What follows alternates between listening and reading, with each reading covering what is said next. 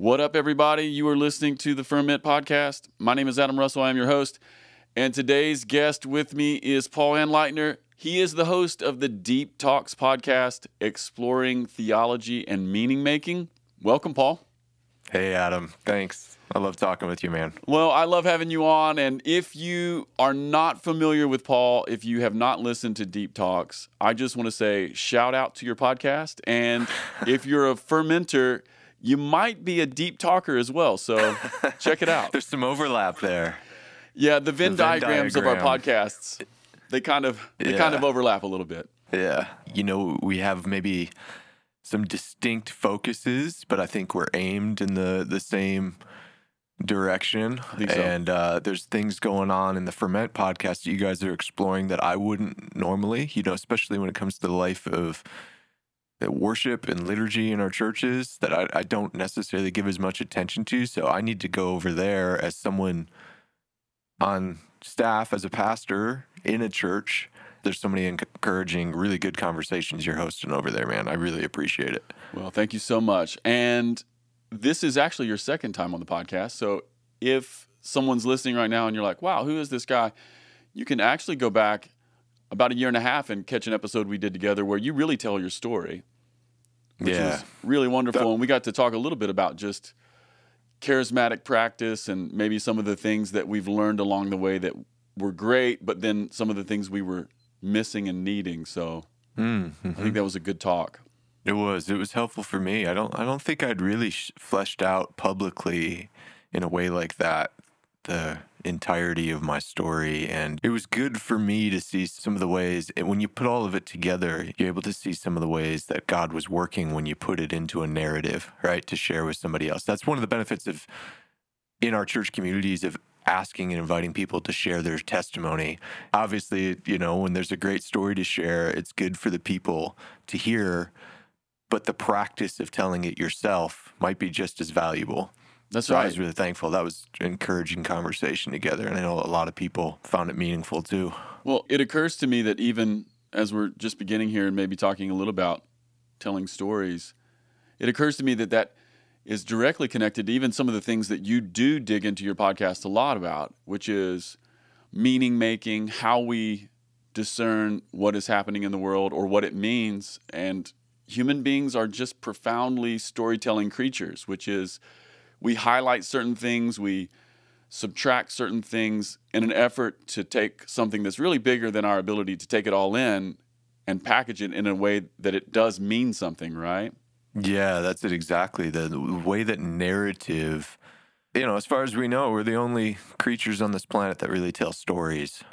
And we are storied creatures, especially here in America.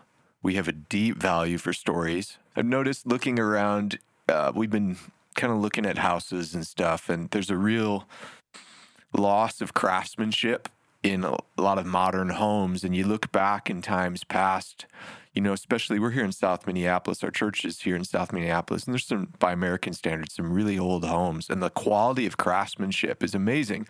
And I've often thought, like, well, why does it seem like, you know, you kind of get these just boxy houses, or even when new public buildings are built, there's this style called brutalism, and they just look atrocious. But uh, then I was watching uh, some behind the scenes on The Mandalorian, right? So they, you know, they, they do uh, they do that on Disney Plus too, and I'm seeing all these brilliant artists and these people that are making these sets and these costumes, and I just I think one thing, you know, I'm I'm not saying this is definitively the case why our buildings aren't as beautiful as they used to be, but I think so much more of our energy is thrusted into the creatives and, and, and, the people that have those giftings and abilities are doing that in telling stories, right? I mean, humans are storied creatures, but particularly in America, we have an immense value on narrative and stories. And then we export our stories to the rest of the world. That's right. There are degrees of appreciation that the rest of the world has with that, and some places where they don't like that, you know? What occurs to me as you're even sharing this, and this isn't necessarily what we were going to talk about today, but it occurs to me as you are sort of reflecting on architecture and maybe the brutalism of modern American neighborhood architecture. I, you know, I wonder if if in the past the craftsmanship that went into homes, or even just the detail and and the charm that went into homes. I'm wondering if that's happening because at a certain level there is a cohesive narrative that existed in the past that doesn't now. And so we have to put a lot more energy as individual human beings into making sense of the world. And so there's a there's a sense in which external aesthetics, as important as those are to us, you know, our capacity to mm-hmm. fill the world with beauty in all the areas is diminished because we live in a, a fragmented, I don't know, mega postmodern world where narratives have they've become individual. Does that make sense? Totally, totally. I also think this does connect to I think some of the things we want to talk about because the stories that we tell and I don't just mean in a movie or a book, every commercial that we consume, every time we flip through our phone and see another ad is a story. And it's a story about values. And there are claims being made in all stories about what is valuable, right? So I think one of the things that we can confess to in America is maybe in times past, we've always had this deep American value for the pursuit of some material gain right? I mean, that's that's why people live in the West. Um, obviously, European settled here. Some maybe for religious freedom, you know, that's part of the narrative that we wrestle with. But obviously, a, a large amount of Europeans that came here and settled here were in pursuit of material gain, right? That's a huge part of our story. And I, I think also, I mean, that has accelerated and there's a degree in which there might be a principality and power of greed that sees beauty as a means to an end, mm. which is perverted. It objectifies it, and so you might even see. And I'm, uh, you know, this is just I'm just throwing out theory here, connecting some theological, philosophical ideas, and we'd probably need to do really a lot more analysis on actually talking to architects and you know uh, people in the construction business but my gut feeling is that even when it comes to the way buildings are built and homes are built now is that the goal is efficiency saving money to maximize profits yes whereas uh, you're saying maybe there was a time in which that principality of greed wasn't as strong it's always been there but we hadn't fed it as much. It wasn't as strong. And so there was maybe, like you're saying, still a degree of this rich, deep historic truth that beauty is one of the ways, it's a door to God. It's a door to seeing beyond where we are. And people got that in the quality of their craftsmanship. And this, I think this does connect to some of the things I know we wanted to talk about. I don't know if you want to frame the question, you know, you'd thrown out to me first before I maybe yeah. share how I think this connects all together. Yeah, I, I'd like to. I love what you're saying there. And before I even frame the question, I just want to say one more thing. You know, part of what you're getting at here even reminds me of this idea. There's a sense in which, in times past, perhaps craftsmanship spoke of the of the individual and, and their connection mm. to beauty more, and that yes. was valuable. Whereas what I kind of hear you saying right now, there's a sense in which things like greed or profitability has accelerated. Yes. And so now that's the measuring stick. It's overtaken something like my personal investment into greater beauty or or yes, my my yes. personal investment in something we might we might call ideally craftsmanship. There's this mm-hmm. other story that's come and kind of swallowed that one. Yes, I think that's a great way of saying it. That's yeah. exactly what I mean. Yeah. Yeah, beautiful. Beautiful. Well, here's what we actually wanted to talk about today. We didn't want to talk about bungalows and great houses. Actually, what Paul and I wanted to talk about, and the reason I reached out to him is because, as everyone knows, last week on January 6th at the nation's capital, we had this sort of explosion, uh, this boiling over, lots of angry people, lots of mob mentality. And it was really mm-hmm. shocking. And I think more than shocking, I'll just say this, Paul. For me, it was really, really sad. And the reason yes. why it was sad is A, people died. So there's just A, let's acknowledge like loss of life. B, anytime you see like anger and violence, there's something about that that just, as a Christian, Yes. you know, it's like, okay, that's, I don't know, that, that touches me in a place that I can only describe as sad. But I think the thing that really bothered me was we see this crowd storm the Capitol, take the Capitol, a crowd that is clearly invested, you know, since we've been talking about stories and meaning making, in a mm-hmm. particular story and a particular definition of what the world is about in the current moment. And I, I think the sadness for me is you see this crowd that's made up of, you know, right wing militia people, neo Nazis, but then also lots and lots of Christians, like pastors from my state, like actual pastors taking selfies. Uh, so, in the midst of a crowd where there's Trump flags, in the midst of a crowd where there's Confederate flags or neo Nazi paraphernalia, you have Nooses. nooses, gallows. Mm-hmm. You have signs that say Jesus, Jesus saves, saves. and you have Yeah. Christian flags, and you have crosses. And I just wanted to have you on because this is a lot of the place where you do your work in your podcast. Mm. And I, I, you know, I just wanted to say, given all of that, Paul, what happened? How did we get here?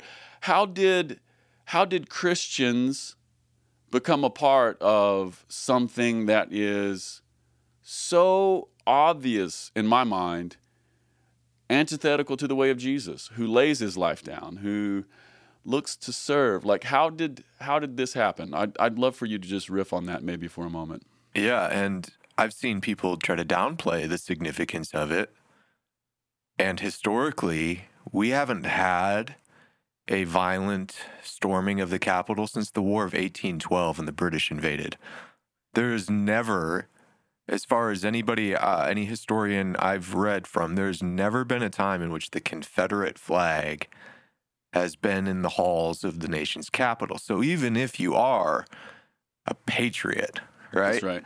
even if let's say you, you really are earnestly you, you saw something in america that's been lost in the past and you you really with all earnestness wanted to make america great again it's hard to see how this is that right but the thing for me that was most disturbing just like for you was seeing the jesus saves signs and it wasn't just in that moment knowing uh, that there was Christian participation in that, but knowing that this has kind of been boiling for a while. And, and the question that we do want to ask is how do we get here? And we want to confess right from the get go that, and, you know, I talked to my dad after this, and my dad's in a, obviously of a different generation. We'll maybe talk about that eventually. But for him, you know, he brought up a good point. He's like, hey, you know what? Even after spending years with Jesus, Judas still betrayed him and got some wild ideas in his head. So I think it's important. Like, I know pastors are wrestling with if they've even had people in their congregations, they're going, how? How did this how did this happen? And there there can be a degree in which you might have done everything right and none of us are Jesus. That's the also the important point. you know, Duly this is why noted. we want we want to be reflective Yeah. on this. We can't assume well Jesus had Judas and none of his disciples other than John showed up at the cross. So hey, I can't be responsible for what happens in my congregation. We don't want to start there, but we also want to say it's not. You know, this isn't about guilt or shame for anybody that's in places of leadership. Okay, so how does how does the stories that we believe and how do we come to believe those stories i like to think of it as a, as a hierarchy of values within us at the top of that is what we could call our guiding story so it's the narrative it's the thing that helps that we've learned that helps us make sense of reality our experience of it and we don't get born with a guiding story we learn a guiding story we don't get born with language we have the capacity for language. Most people are born into the world, not all are. But we are born searching for that. And the culture that we inhabit gives us as we are children gives us the guiding story that we believe about life and what it means to have purpose and significance and where's it all going. And in that guiding story, so you could think of that as almost like the top of a of a pyramid, but Yeah. there's actually something on top of that. We'll get to that in a second. Below that is are our values. Our values descend from that guiding story. So once we have this narrative that we've been told this is the point of life and the purpose, all around that and from that comes our values, what we might say is, man, I really value beauty or truth or justice or you know, those are things that we would say those are good values because we agree to a certain story, right? If you don't agree to that story, you're going to have very different values. From those values that we have descends our aims. So we aim our lives towards those values. And underneath our aims, our goals, are our behaviors and practices. So, one of the great ways that if we think about it in this framework, and actually, I don't know if you're going to do a video of this or not, but I, I have that up on my whiteboard right Yeah, I can there. see it. And I, yeah, yeah, yeah. And I come into my office and I have to remind myself, what is the story I believe? And on top of that all, so here's the where this all connects to our theology and to our faith is what sits atop of that hierarchy of values is functionally God in our life. Okay? And I'm not saying that, you know, if our behaviors and our the practices of our life show that our aims are towards, let's say, a value of greed, that Molech is in fact ontologically God. That's right. I'm saying though we live as if I should say mammon. Mammon's a more appropriate, Yeah, you know, so. ancient idol for for greed than Molech. But you get hopefully you guys that are listening get the idea, That's right? right. So w- the way we actually live in the world is what we actually believe. How we act is how we actually ACT act actually. That's how how we act is what we actually believe in the world. And this is really at the core of the Christian narrative, the, the, the story of Scripture. And this is one that we sometimes wrestle with because we think that it's just agreement with particular propositions. And we go, if we agree and sign off on a doctrine contract, then, you know, that's what it means to have faith. But, you know, the whole of the Christian story and the early Christians felt that they were doing something that they said was followers of the way, right? So the earliest Christians, it wasn't just do you agree to these sets of propositions, it's are you following in the way of Jesus, a total way of being, your the way you live in the world. Okay. So the question that we need to ask then is what programs are guiding story? Because if we didn't get born into the world with a guiding story, we're born into the world with a human nature, right? We can we can think of this theologically, right? That we're that we're born into the world as image bearers, again, but within the Christian narrative, we're also born into the world with predispositions towards sin. If we want to frame that in the biological sense, like we're born into the world as a human species, and humans have a universal human nature that we could say if we were studying dolphins, there's a diversity of dolphin behavior, but there are some fundamental qualities that we say that's what makes a dolphin a dolphin, a monkey a monkey, a bear a bear. So we tracking so far? Yeah, okay. Totally.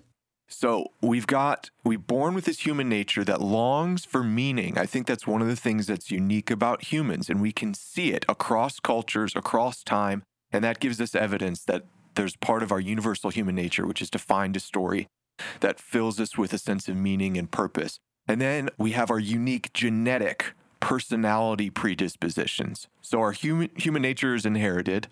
We have genetic predispositions, which some people as part of their genetic predisposition might be a little bit more prone to being anxious, for example, or their genetic predisposition has hardwired them to be more relaxed. And, and like we can see these things as we study people and their, their personality across time, that there is a degree of in which our personalities can be shaped and molded by our environment. And it's usually but what usually happens though is our genetic predisposition. Let's say, are you orderly or not orderly? Okay. Have you ever taken the the Big Five personality test? I Adam? actually haven't. I, I know Okay. about it, but I haven't taken yeah. it. So you take the Big Five personality test, and there's a bunch of other ones like you know the Enneagram, Myers Briggs. These are helpful tools to maybe help us understand how our not our complete human nature that everybody shares in, but the unique thing in us that we're born with, where those predispositions are aimed at. And the big five might be like the most scientifically valid. They use it in the bran- branches of military, corporate, psychologists vouch for it. So you got openness. How open are you to new experiences? How orderly you are, how disorderly you just might have a predisposition to it. We see it with our kids, right? Yeah, totally. you know, agreeableness versus disagreeableness. I won't go through the entire list. So that's primarily inherited, but there's degrees in which that disposition that we have can be aimed towards good and bad purposes. Okay.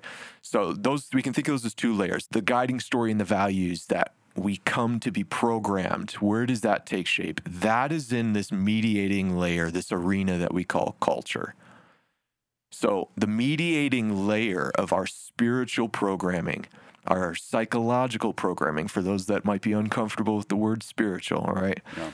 is culture.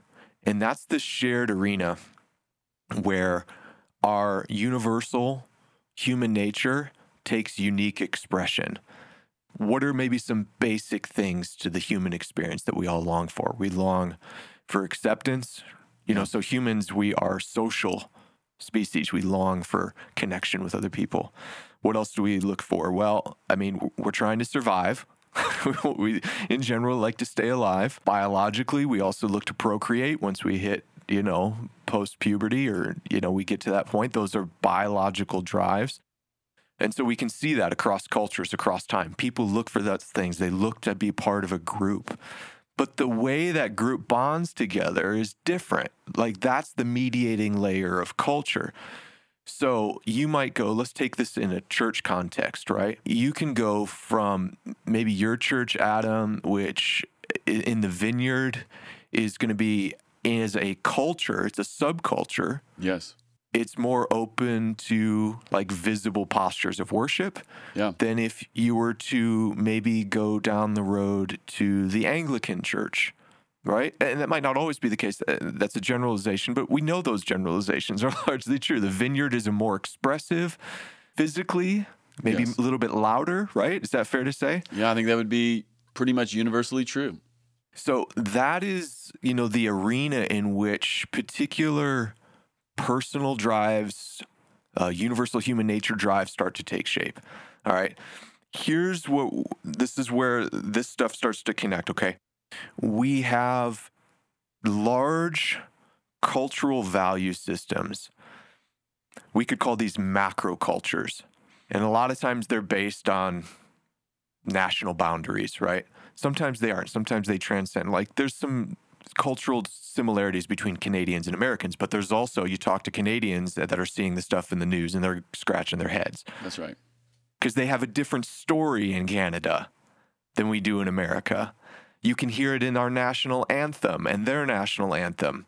Those are liturgical practices. So, what do we sing about in our national anthem before every football game and people place their hands over their hearts? We talk about a war. And the And the home of the free and the land of the brave. Like in- individual bravery is a big part of our story. Yes, individualism. So there was this Dutch social psychologist. Eh, he's since passed, Geert Hofst- Hofstede. Is a difficult name to say, and he did this groundbreaking research with IBM, doing cross-cultural analysis and comparison, where they were evaluating essentially cultural values. The United States, among I think they did this these evaluations among 150 or 170 nations in the world. So national societal values.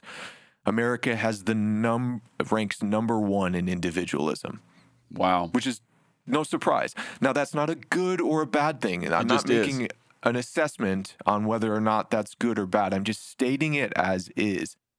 So let's say here in America, right, we have this high value of individualism, okay? But we also have these other values like Hofstede working with IBM, they figured out, you know, the, the United States is largely a more masculine valued oriented culture.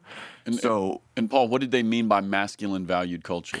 Yeah. So when we look at across the human species, there are some shared traits among not all, so it's not particular to individual people, but we could say here's some shared traits among males and females as a general overview Sure. of the human species. I want to be clear on this. So this this isn't for everybody. So think of the most extreme version of uh, what um, masculinity would look like as a species, the most extreme version of what femininity could look like. So masculinity typically places a high value on achievement, right?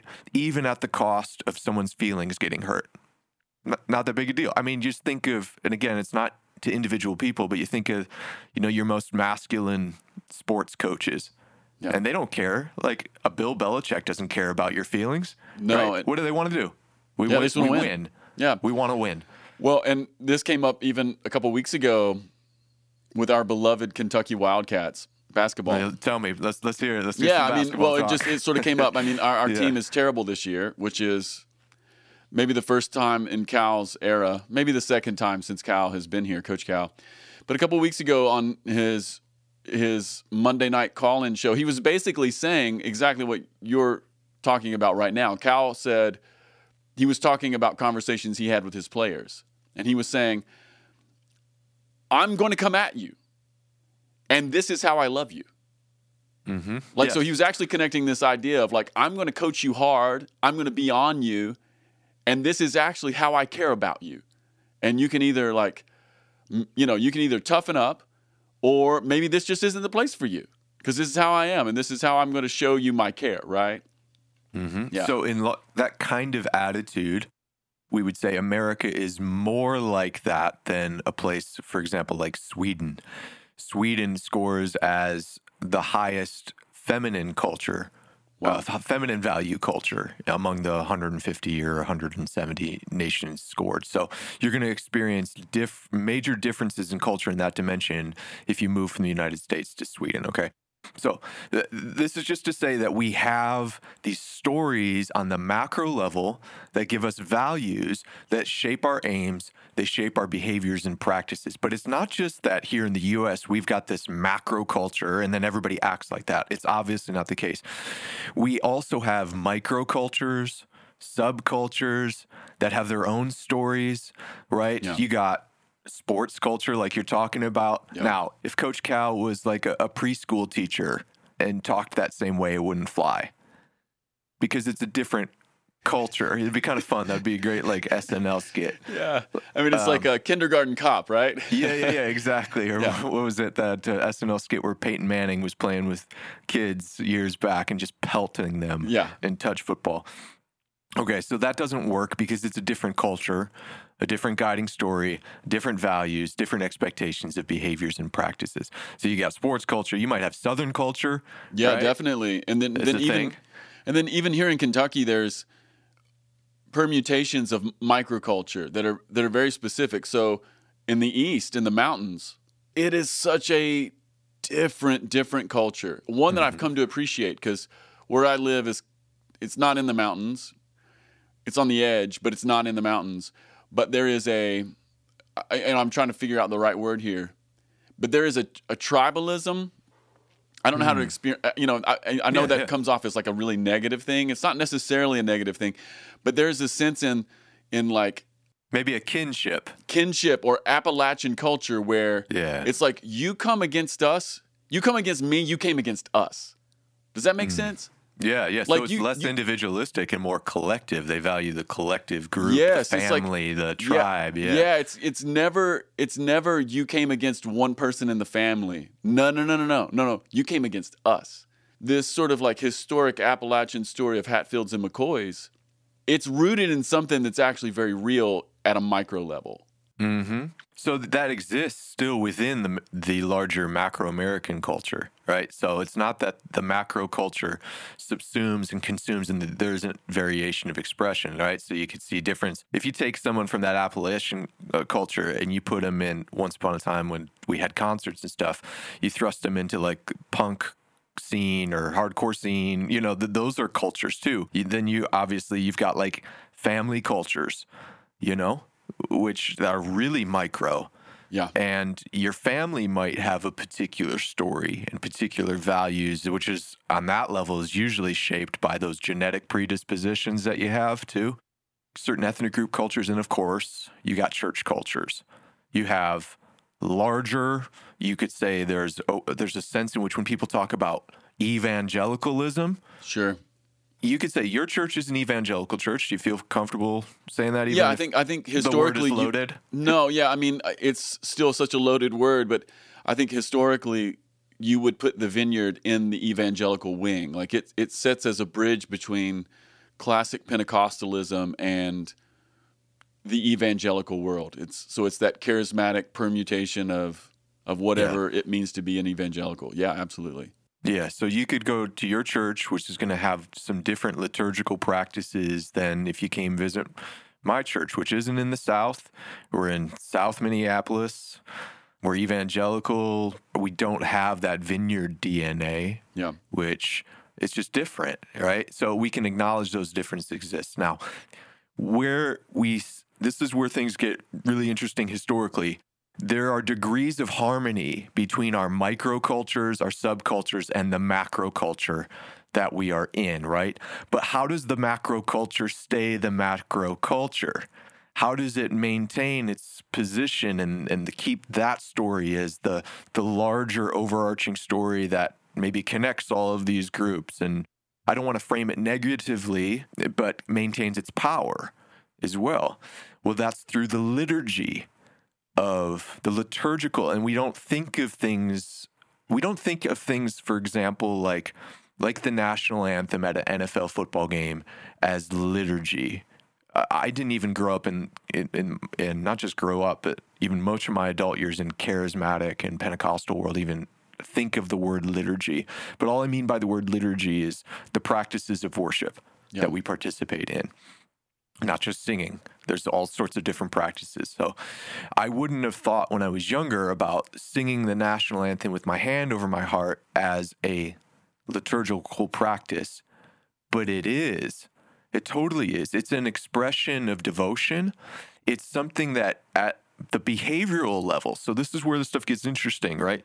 You can go top down and go, hey, my guiding story changes my values, my values change my aims, my aims change my practices. But if you want to keep the guiding story or maybe transform someone's guiding story, you transform their behaviors and practices. Mm. So it, you can get people to participate in things that they might not even be fully aware of all the connections that are being made, but implicitly these are these are connections that are happening. So how in the world? I was talking to somebody about this. I had a friend grew up with me in my Christian school, went to our K through 12 Christian school, was in my church, right? And when 9/11 happened, we had like a prayer meeting. He came out of the prayer meeting, this very dear, close friend of mine, and he said, I feel like God's calling me to go fight the Taliban. Where did that idea come from? Yeah, it, had been reinforced for years through the public liturgy of American civil religion, you might say. Yeah. And within our own church and school culture, where there, he somehow had made the connection, even though I don't think everybody, anybody ever explicitly told him, hey, you know, America is the essentially the kingdom of God, and any attack on America is an attack on the values of the kingdom. And it, nobody explicitly said that stuff, but there are certain practices that we did every day in our school. Like, we're going to place our hand over our heart and we're going to pledge to the American flag first, then, Then- the Christian flag Second. second. Yeah. And again, nobody just flat out said, hey, this is the order or anything like that. But you make, especially as children, you make these implicit connections.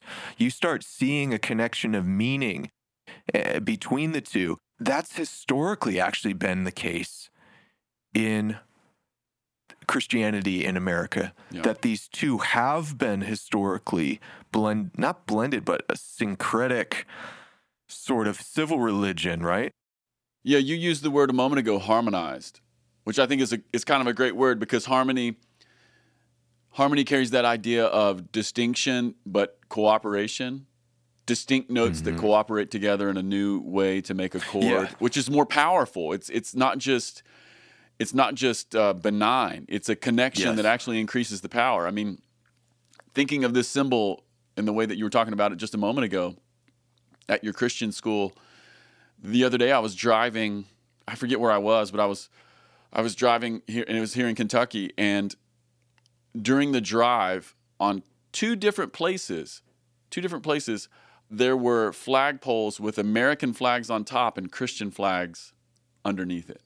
Right? Mm. So I mean it's it's exactly what we're talking about again. It's this harmonization of what we assume to be the kingdom of God with a national vision, which in a really subtle way all, all, of, all of a sudden begins to harmonize and, and mean something new.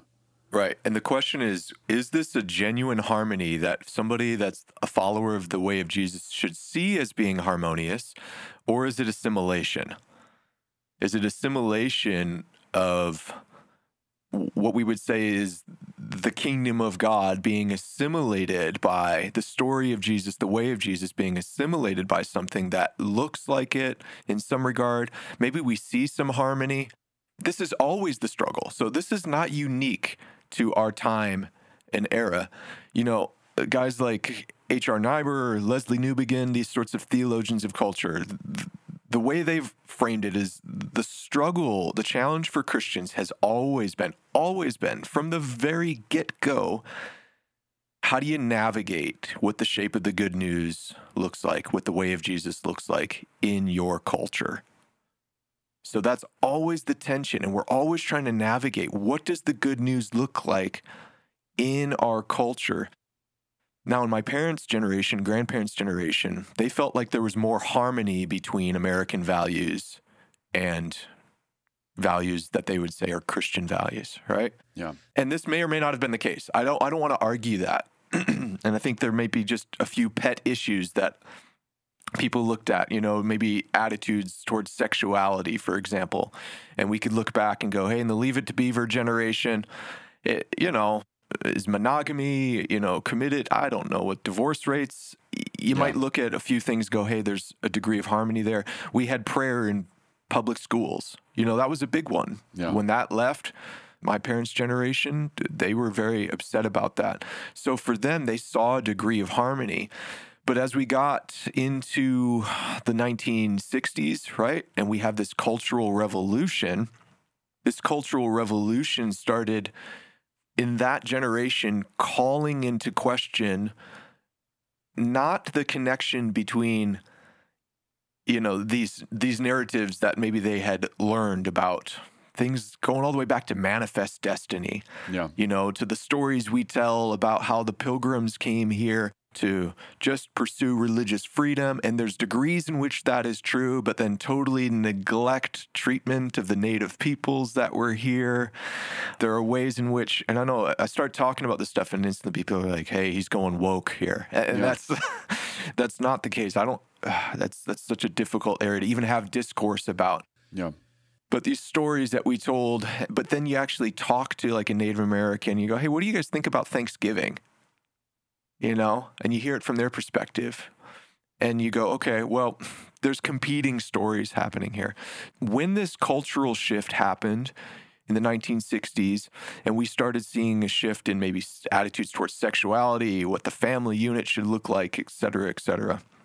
I think the response that happened, and we're still dealing with it today, is we saw ourselves as part of the macro culture that Christians were the macro culture. And now these subcultures and microcultures that have different values and different stories are emerging. And it's a challenge to our position of influence and power and prestige in the macro culture, which was kind of true, but some of the critiques were valid, right? I mean, ask an African American Christian whether or not they feel like America has been a Christian nation. Yeah, it's a radically different story. Totally different story when you're brought over here against your will. And you have, so me, one of the most amazing things is how African American black Christianity took the stories from the slaves that were slaveholders that were imprisoning them and they still saw the kernel of truth that is Jesus Christ. They clung to that. They transformed the story. It's It's amazing. It's a shocking work of the Spirit. It is. It's important that we hear that side of the story too, as well. When we saw this stuff happen, predominantly white, because we're a predominantly white country, we still are predominantly white, predominantly church attending culture at this time. The cultural collisions happen. And I think this is where, to me, like the turning point in the story really takes a turn and leads to a moment like last week is the posture that we took in that moment. And I say we as in Christians, you know, I was just born at the time, Yeah. was we took the posture of there's competition for power in what's going to be the macro culture. And what that means is we see dissonance with these subcultures and we're going to war, a culture war. Yeah. Since the 1980s, I think winning a culture war shifted to becoming the primary discipleship goal, the spiritual formation goal of so many Christian institutions. And that includes churches, K through 12 Christian schools, Christian colleges. I mean, I went to youth rallies that were called Battle Cry. I went and sat through apologetics conferences that were about, you know, standing your ground, winning a war. And because of this, what we ended up doing for 30, what, I mean, I'm, how old am I? 37? For almost 40 years is because we assumed that that story was true, we kept feeding ourselves on liturgies and spiritual practices that continued to reinforce that narrative. And that narrative could come from all sorts of different places, even people that weren't Christians, as long as they thought the culture war needed to be won for this particular American vision of reality.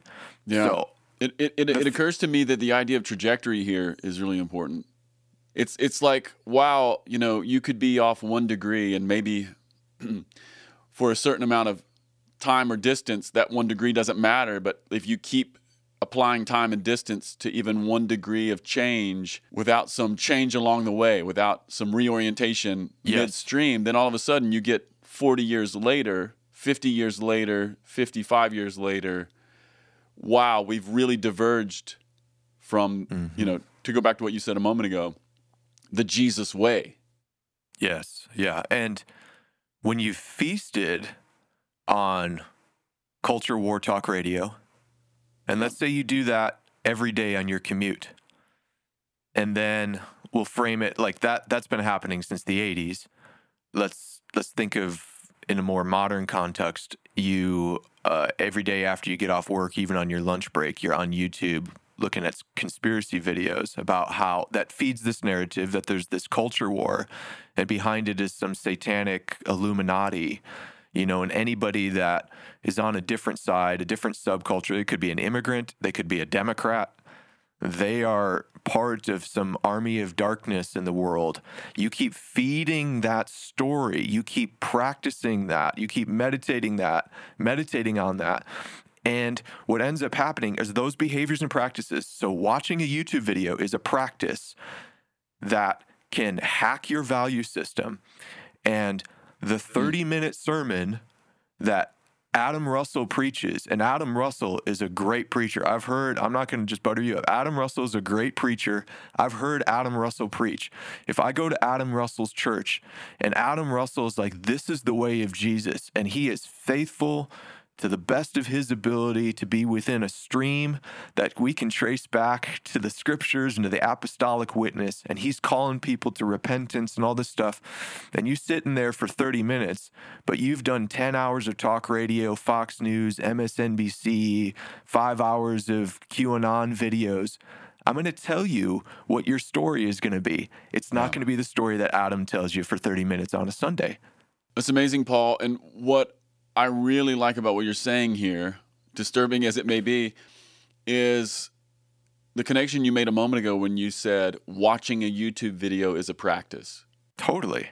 right? I mean, it's so obvious, but man, it's so obvious it's almost invisible. Like even Yes. when you Yes. said it, like I knew it, and I know that that's a practice, or or listening to a podcast is a practice. But even when you said it, it occurred to me, wow, it's so it's so routinized into our into our life that it feels invisible. It doesn't feel liturgical to me. It mm-hmm. doesn't feel spiritual to me. But, but it there it is, right? And it then, is. And then you add on top of that the things that we've learned about the YouTube algorithms in the last five years, about the fact that YouTube has changed its algorithm in recent years away from clicking on videos to time viewing videos. So that changes the algorithm to give you things that will keep you on the site, which is only going to reinforce whatever internal bias you have to begin with, right? And we get back to that principality and power of greed because why are they doing that? Because they get more ad revenue that That's way. That's right, more ad on. revenue. Yep. And then all of a sudden, anyone can be radicalized. Mm-hmm. That's really where we're at. Totally. And the thing I want to make clear is I'm not saying, because there was a degree in which part of the culture war mentality was, I, I, I don't think it worked but there was a degree, especially youth group kids of the 80s and 90s, it was like, we're not going to consume anything secular, which didn't really end up being the case. That's right. Because you're in a lot of places, people are still consuming their talk radio and Rush Limbaugh and all these other things. But when it came to music and movies, and, you know, that that's not, if you take away that what I'm saying is you need to not be on YouTube, that's not the point. But if you are not aware of, the power, the spiritually formative, psychologically formative power of YouTube, podcasts, Netflix, the narratives that we're consuming there, if you're not aware of it, it will hack your value system and it will transform your values. It will transform your guiding story. And atop of that guiding story, it will change the gods or spirits, if you will, that you follow.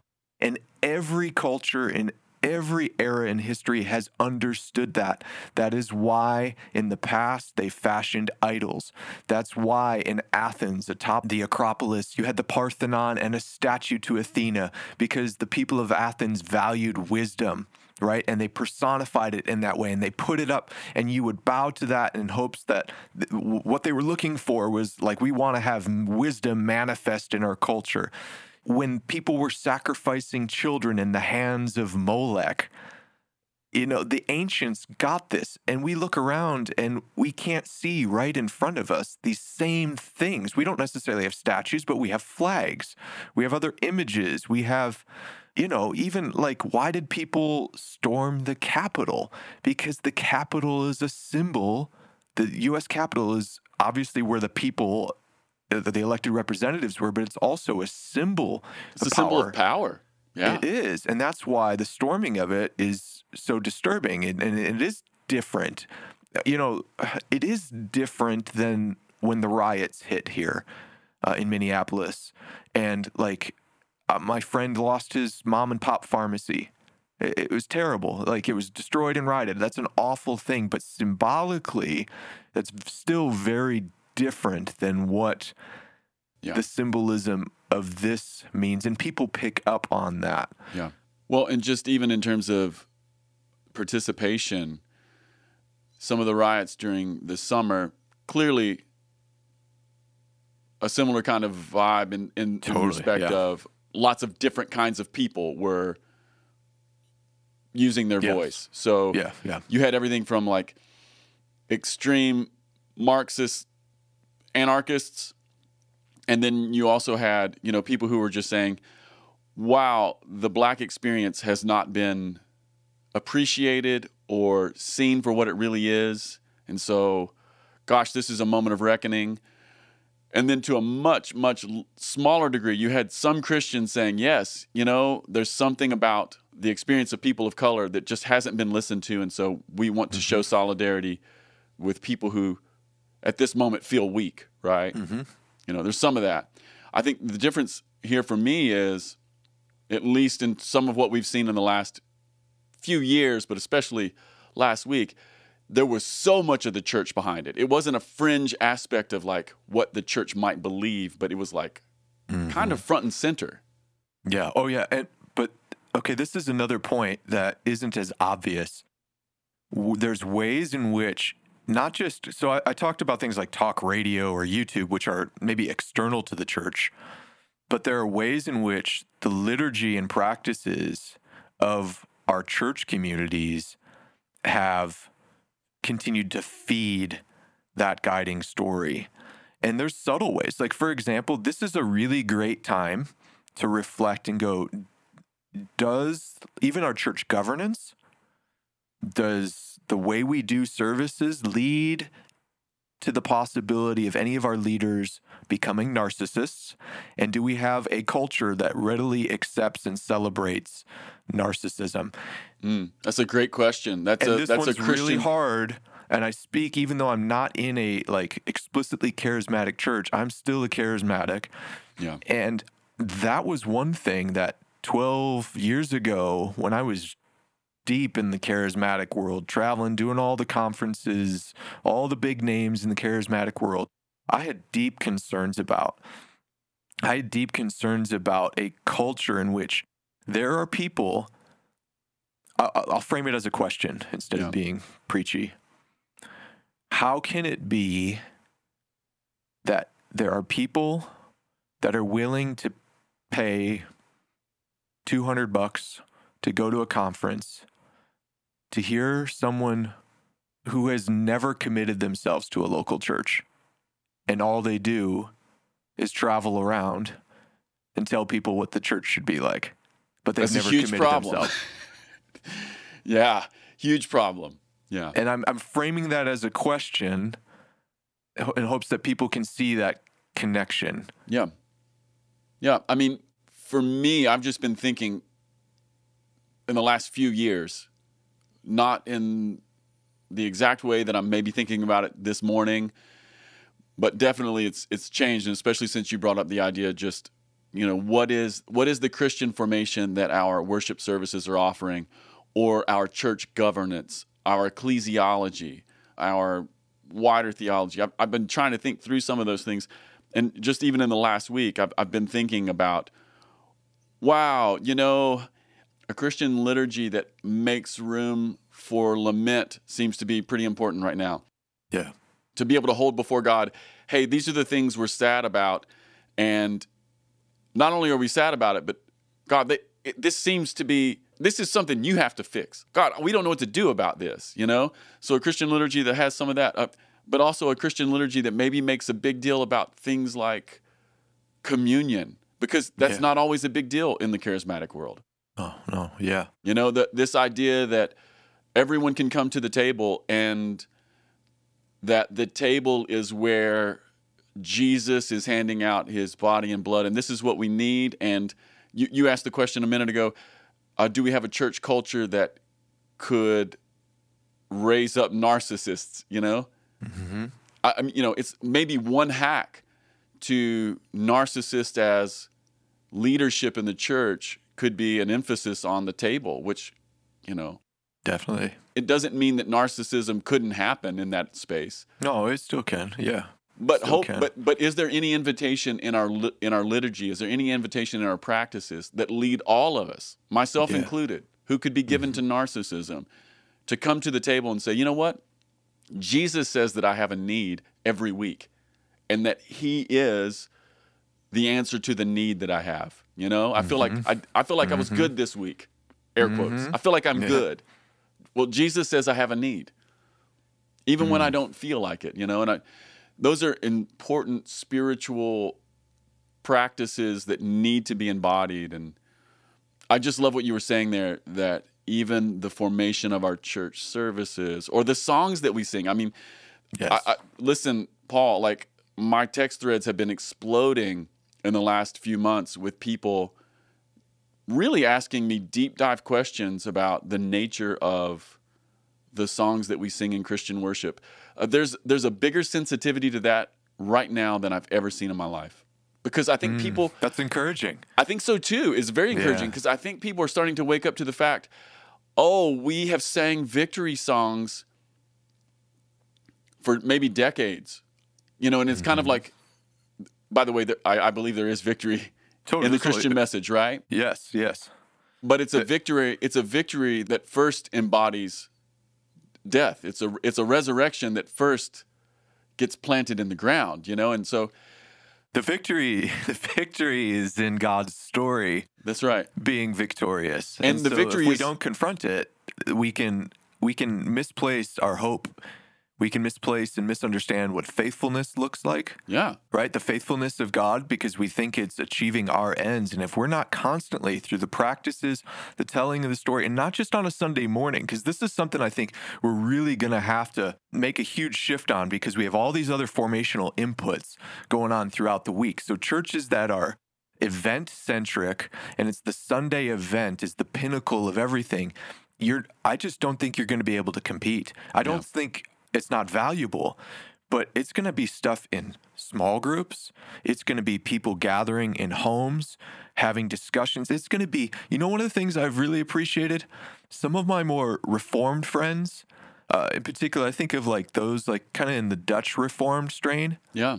they have not taken the nationalistic bait whatsoever. And one that of the amazing? reasons why uh, is that, you know, and I'm not, I wouldn't consider myself reformed or a Calvinist, but they have taken very seriously two things that is Bible study, like serious study of the scripture, because they are serious about God's story, even if we have differences of opinion on how to interpret points of doctrine.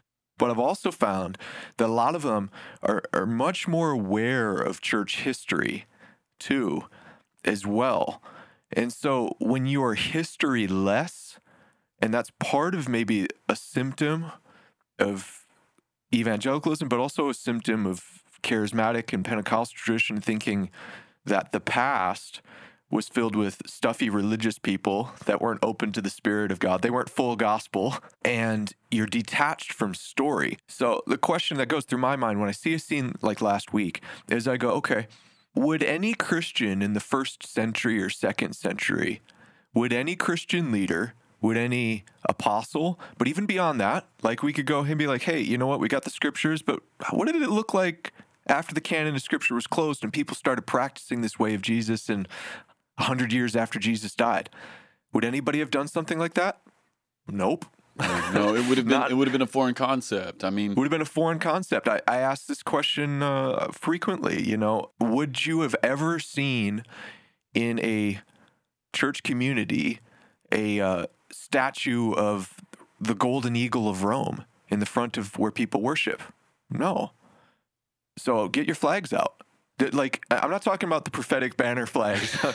Worship with those, you know, all you want. Yeah. But if you week in and week out, let's say you know, I, this isn't to pick on the songwriter here, but week in and week out, you've got an American flag in front of your worship space, and you're singing, If our God is for us, then who could ever stop us? And if There's- our God is with us, then what can stand against us? It's those implicit connections that our brain makes that might not even be explicit, but that's still happening. Yeah. Uh, the symbols are still, our brains are still making those connections together. And so and that's what symbols do, right? They're shortcuts Yes. for bigger stories. they are windows. The aesthetic is, I don't know if we've talked about this or just with Andy before, Andy Squires before, but wi- aesthetic symbols are windows into the spiritual world. And what I mean by the spiritual world is this invisible domain of values, ideas. Yes. That's the, the stuff you can't see. What's beauty? You can't see beauty until it takes an aesthetic expression. All right. So anytime we look at a song, anytime we look at a piece of art, when we look at a building, any creation made by human hands is made because it's a behavior and practice. It's aimed toms- um, towards somebody's values, their invis- their guiding story, and the God that sits atop of that all. So I'm s- I like hearing you're getting a bunch of text messages because you're really, I mean, Adam, with what you're doing in Vineyard Music, it's really important, you know. And I'm s- I'm deeply encouraged. Yeah, people are By- texting. It's Yeah. a question. It's a question in their minds right now, and this is what's interesting is the text messages about this particular topic started mostly with my friends outside of the United States. So it started mostly with the Brits, the Canadians, and some of my friends in South America, right? Because their detachment from our particular American story that we live here in the United States gives them enough distance to be able to to see a different angle and then to ask a new question. But what was encouraging is that in the last maybe four to five months, lots and lots of people from across the United States have begun to ask the question, huh, I wonder if the songs we've been singing have maybe had some stuff missing. Mm-hmm. You and know? I, I've become more selective in even where the songs are coming from. That's a question that a lot of people are asking right now. And I don't, like, I really want to be honoring and respectful of the hubs that evangelical songs are coming from. Because there's some very good people in there that are, are doing their best, just like we are, to try to follow the way of Jesus. But I also want to take a look at and go, okay, the places that the songs are coming from are the communities there being shaped in a direction that fosters narcissism, nationalism, conspiracy culture. Yeah, those are big questions. Those and are I big don't think it's as easy as just going, well, we don't sing about those things in the song, so I can import it. I think you can transform a song. I totally believe that. But I, I'm exercising more caution in the past few years because the question enters my mind when I see places where it just like the Jesus saves sign and the noose, they don't see any cognitive there's no cognitive dissonance being experienced. There's no spiritual dissonance. And i go if you're singing the same songs it's not just about the songs that's one dimension. If you're singing the same songs as part a main part of your worship your your, your liturgical practice as a church community and it's not causing you to question jesus saves and a noose together i go okay maybe there's a better story we can tell with our songs Yeah, I think so. I mean, one of the things that I've been wanting to produce more of, not just in terms of songs, but in terms of thinking and in, you know, to use your pyramid scheme again here. but you're, i'm selling you a pyramid scheme today that's right. This is the new pyramid scheme. Yeah. But that idea of like values and practices at the bottom, right? Those two that kind of go together. But even just theologically thinking, you know, we have this idea of what the power of God is. At least in the charismatic Pentecostal world, like the power of God equals one thing. Mhm. It always equals breakthrough, Mm, right? Yes. Yeah. Which, by the way, I believe in it. I've literally seen it. Yes. Yes. Totally. Me too. Yeah. I've seen it. I, I know what breakthrough is. I believe it, and I, I would like to have more of it. And yet, the scripture also shows us that the power of God is the weakness of Jesus, it's the death of Jesus, it's the submission of Jesus, it's the laying down his own life. No one snatches it from me, Jesus says. You know, it's, That's it's, right. it's like this is the power of God.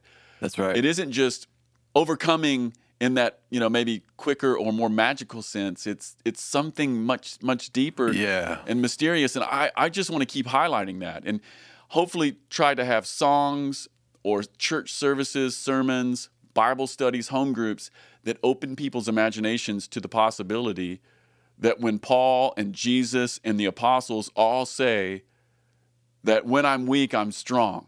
Like we like we have no almost no cultural ability to absorb that message at this moment, and I think that's the one we need. Totally. And okay, there's a, a huge point of connection that I hope people are open to listening to this. Like, first of all, uh, before I even talk about that point of connection, I, I want to say this, and I think hopefully people would agree with this. All of our spiritual experiences, our encounters with God, are always mediated in our physical body, right? So, Yeah. an encounter with God always gets mediated in the flesh, too. I mean, this is a deeply Christian idea. We're not Gnostics, right? So, this is embodied. The experience that I have in worship, there are actual endorphins that get released in my body that give me the sense that what's going on is good. That doesn't mean it's just that. So, I want to preface what I'm about to say by making that connection that I'm, I'm not a like a dualist in that sense where you got Yeah. spiritual experiences and bodily experiences they all get mediated in in our bodies i'm not saying they're just that i was talking yesterday and i'll be putting it out next week to a behavioral scientist university of toronto um, john vervaeke and i was kind of even processing some of this stuff with him and he's not um, a professing christian but there's been some really helpful insights from his work, his academic work, into people's spiritual experiences, right? And what's actually going on physiologically in us. And I, I want to make this point of connection because I think it's it's re- hopefully people can get this at multiple levels, theologically, biologically, psychologically, that they can see the harmony, the universal harmony of the, the, the revelation of, of, of Jesus Christ, okay? We need people that pursue, okay, we could think of sometimes the liturgy of charismatic worship. We wouldn't use this framework, uh, language, but from a psychological sense, one of the things we're doing is we are pursuing an altered state of consciousness. A lot of these practices that we do singing you know playing drums the, the, the, connection that we feel together in the spirit gets us into something that uh, behavioral scientists call the flow state you know and, and, and there's a lot of different ways our minds get to this place of we are suddenly able to make all these new connections. Like when steph curry just loses it he's in the flow state yeah. You know, maybe you've had that in, in some sport before, Adam, where it's like, I know your boys are into soccer. I don't know. Yeah, they are. They, my boys have had it. I, their, their father is less gifted. but you get it in worship too, where, you of know, course. Sometimes we use language like, well, it was just dry or it was anointed. Yeah. You know, and a huge part of that is whether or not we've been able to kind of get outside of ourselves right, for a moment. And what we actually see are these new neural connections that happen in people's brains when they get to that state. But there's a danger too. So if we are always pursuing, we're going to get in the flow. Like that's a charismatic term, right? Yeah. I mean, it is. I I played on a record that was called "Caught in the Flow." you know, but a big it, we we get in that flow state all the time. But here's like what you're saying, and I I see this point of harmony with the way God has even designed us biologically. If we are in that place and we're like, we're going to get in the flow state, we're going to get in the flow state, we want to experience these endorphin rushes, but we never experience, here's another term from behavioral science disruption. What ends up happening is we get in this flow state and we start seeing all of these connections, these implicit connections, and all of a sudden what we what we do is if we never experience disruption or suffering, we continue to feed our confirmation bias even when we're having these euphoric experiences. So there can be somebody that week in and week out, they're at every prophetic conference in worship, they are lost in the flow you know, I do think they are eh, God's goodness. They are experiencing it in that moment. But if they don't open themselves up to the way of Jesus, which is the cross and his suffering, what ends up happening is the thing they believed continues to be reinforced. And so I think we have an opportunity to invite people to the now and not yet nature of the kingdom of God to actually call people to carry their cross, to participate in Christ's suffering. Because the thing that suffering does, suffering helps us see when the patterns that we thought we saw in reality. We thought reality works this way because I see this pattern. When we experience suffering, we start to question well, maybe that's not really the pattern, right? And this isn't to say that we love suffering we're not looking to get sick. We're not looking, you know, to get hurt, to get injured. But there is a way that I have seen in the last 15 years in particular where the Pentecostalism that I fell in love with invited people to repentance, which was repentance, metanoia is a new way of seeing things. And constant pursuits of euphoric experiences without the call to repentance is only going to keep people in their constant confirmation feedback bias loops. Yeah. And without that disruption, without going, you know what? I love boring Sundays now. Faithful Sundays. I love those Sundays. I really do. I don't need the euphoria every time because my life isn't lived in constant euphoria. So I need to figure out how to discern God's voice and to follow his way in the mundane when my wife and I aren't getting along, when I need to figure out what is it about my mode of being in the world right now that needs to change because I'm experiencing this disruption and what I maybe believed, that's not the case. I, I'm passionate about the stuff we're talking about, Adam, because I lived in it and I had to I had to have my way of thinking disrupted. We all do. We, we all do. need so I think a lot of the charismatic movement moving away from repentance and calls to repentance were because a lot of those calls were rooted in just some sort of like a puritanical moral rigidness which was we're focusing on repentance for you know because you looked at porn or yeah. you were focusing on repentance because you you know you, you did this individual immoral act and to me repentance is a joy because repentance is an acknowledgement it's an acknowledgement that there is more of God to be known, to explore. And if I don't open myself up to that, there's the real possibility that even though I call myself a Christian, that I can still have so many areas of my mind that are in darkness. Well, so euphoria, I, I, I love that. It. But repentance, it's essential. Don't, I mean, it's Jesus' don't, don't first do away message. with it. No, it's Jesus' first message. Repent and believe the good news.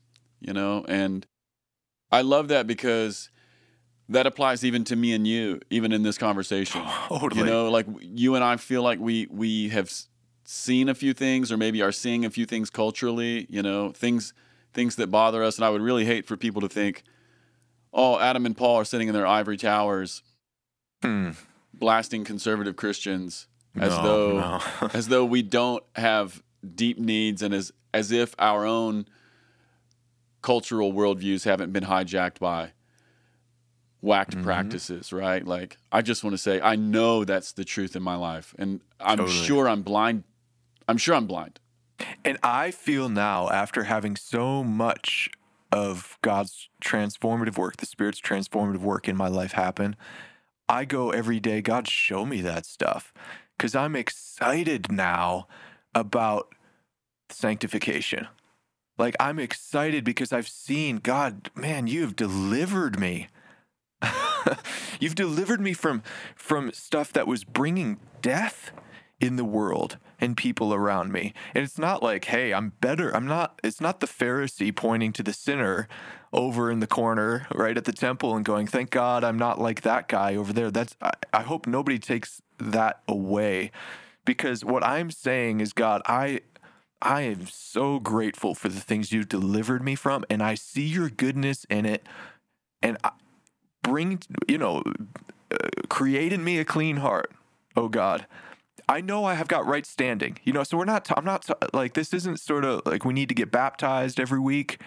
You know we don't need an altar call every week. Sometimes we need an altar call. But instead what i need to do is continue to follow jesus on the narrow way. And like like a sheep that starts getting off course i want to embrace the shepherd's rod and staff in my life. And, uh, you know, if in two years from now, I'm like, we have another conversation, and I'm like, Adam, when I was talking to you about that stuff, dude, let me tell you about some of the things that I was believing that was true Yeah. about the story that I I w- missed out, and I went, I need to repent. I would imagine that's a, it, always a possibility for us. Yeah. Well, Paul, I don't think you're going to say it any better than that.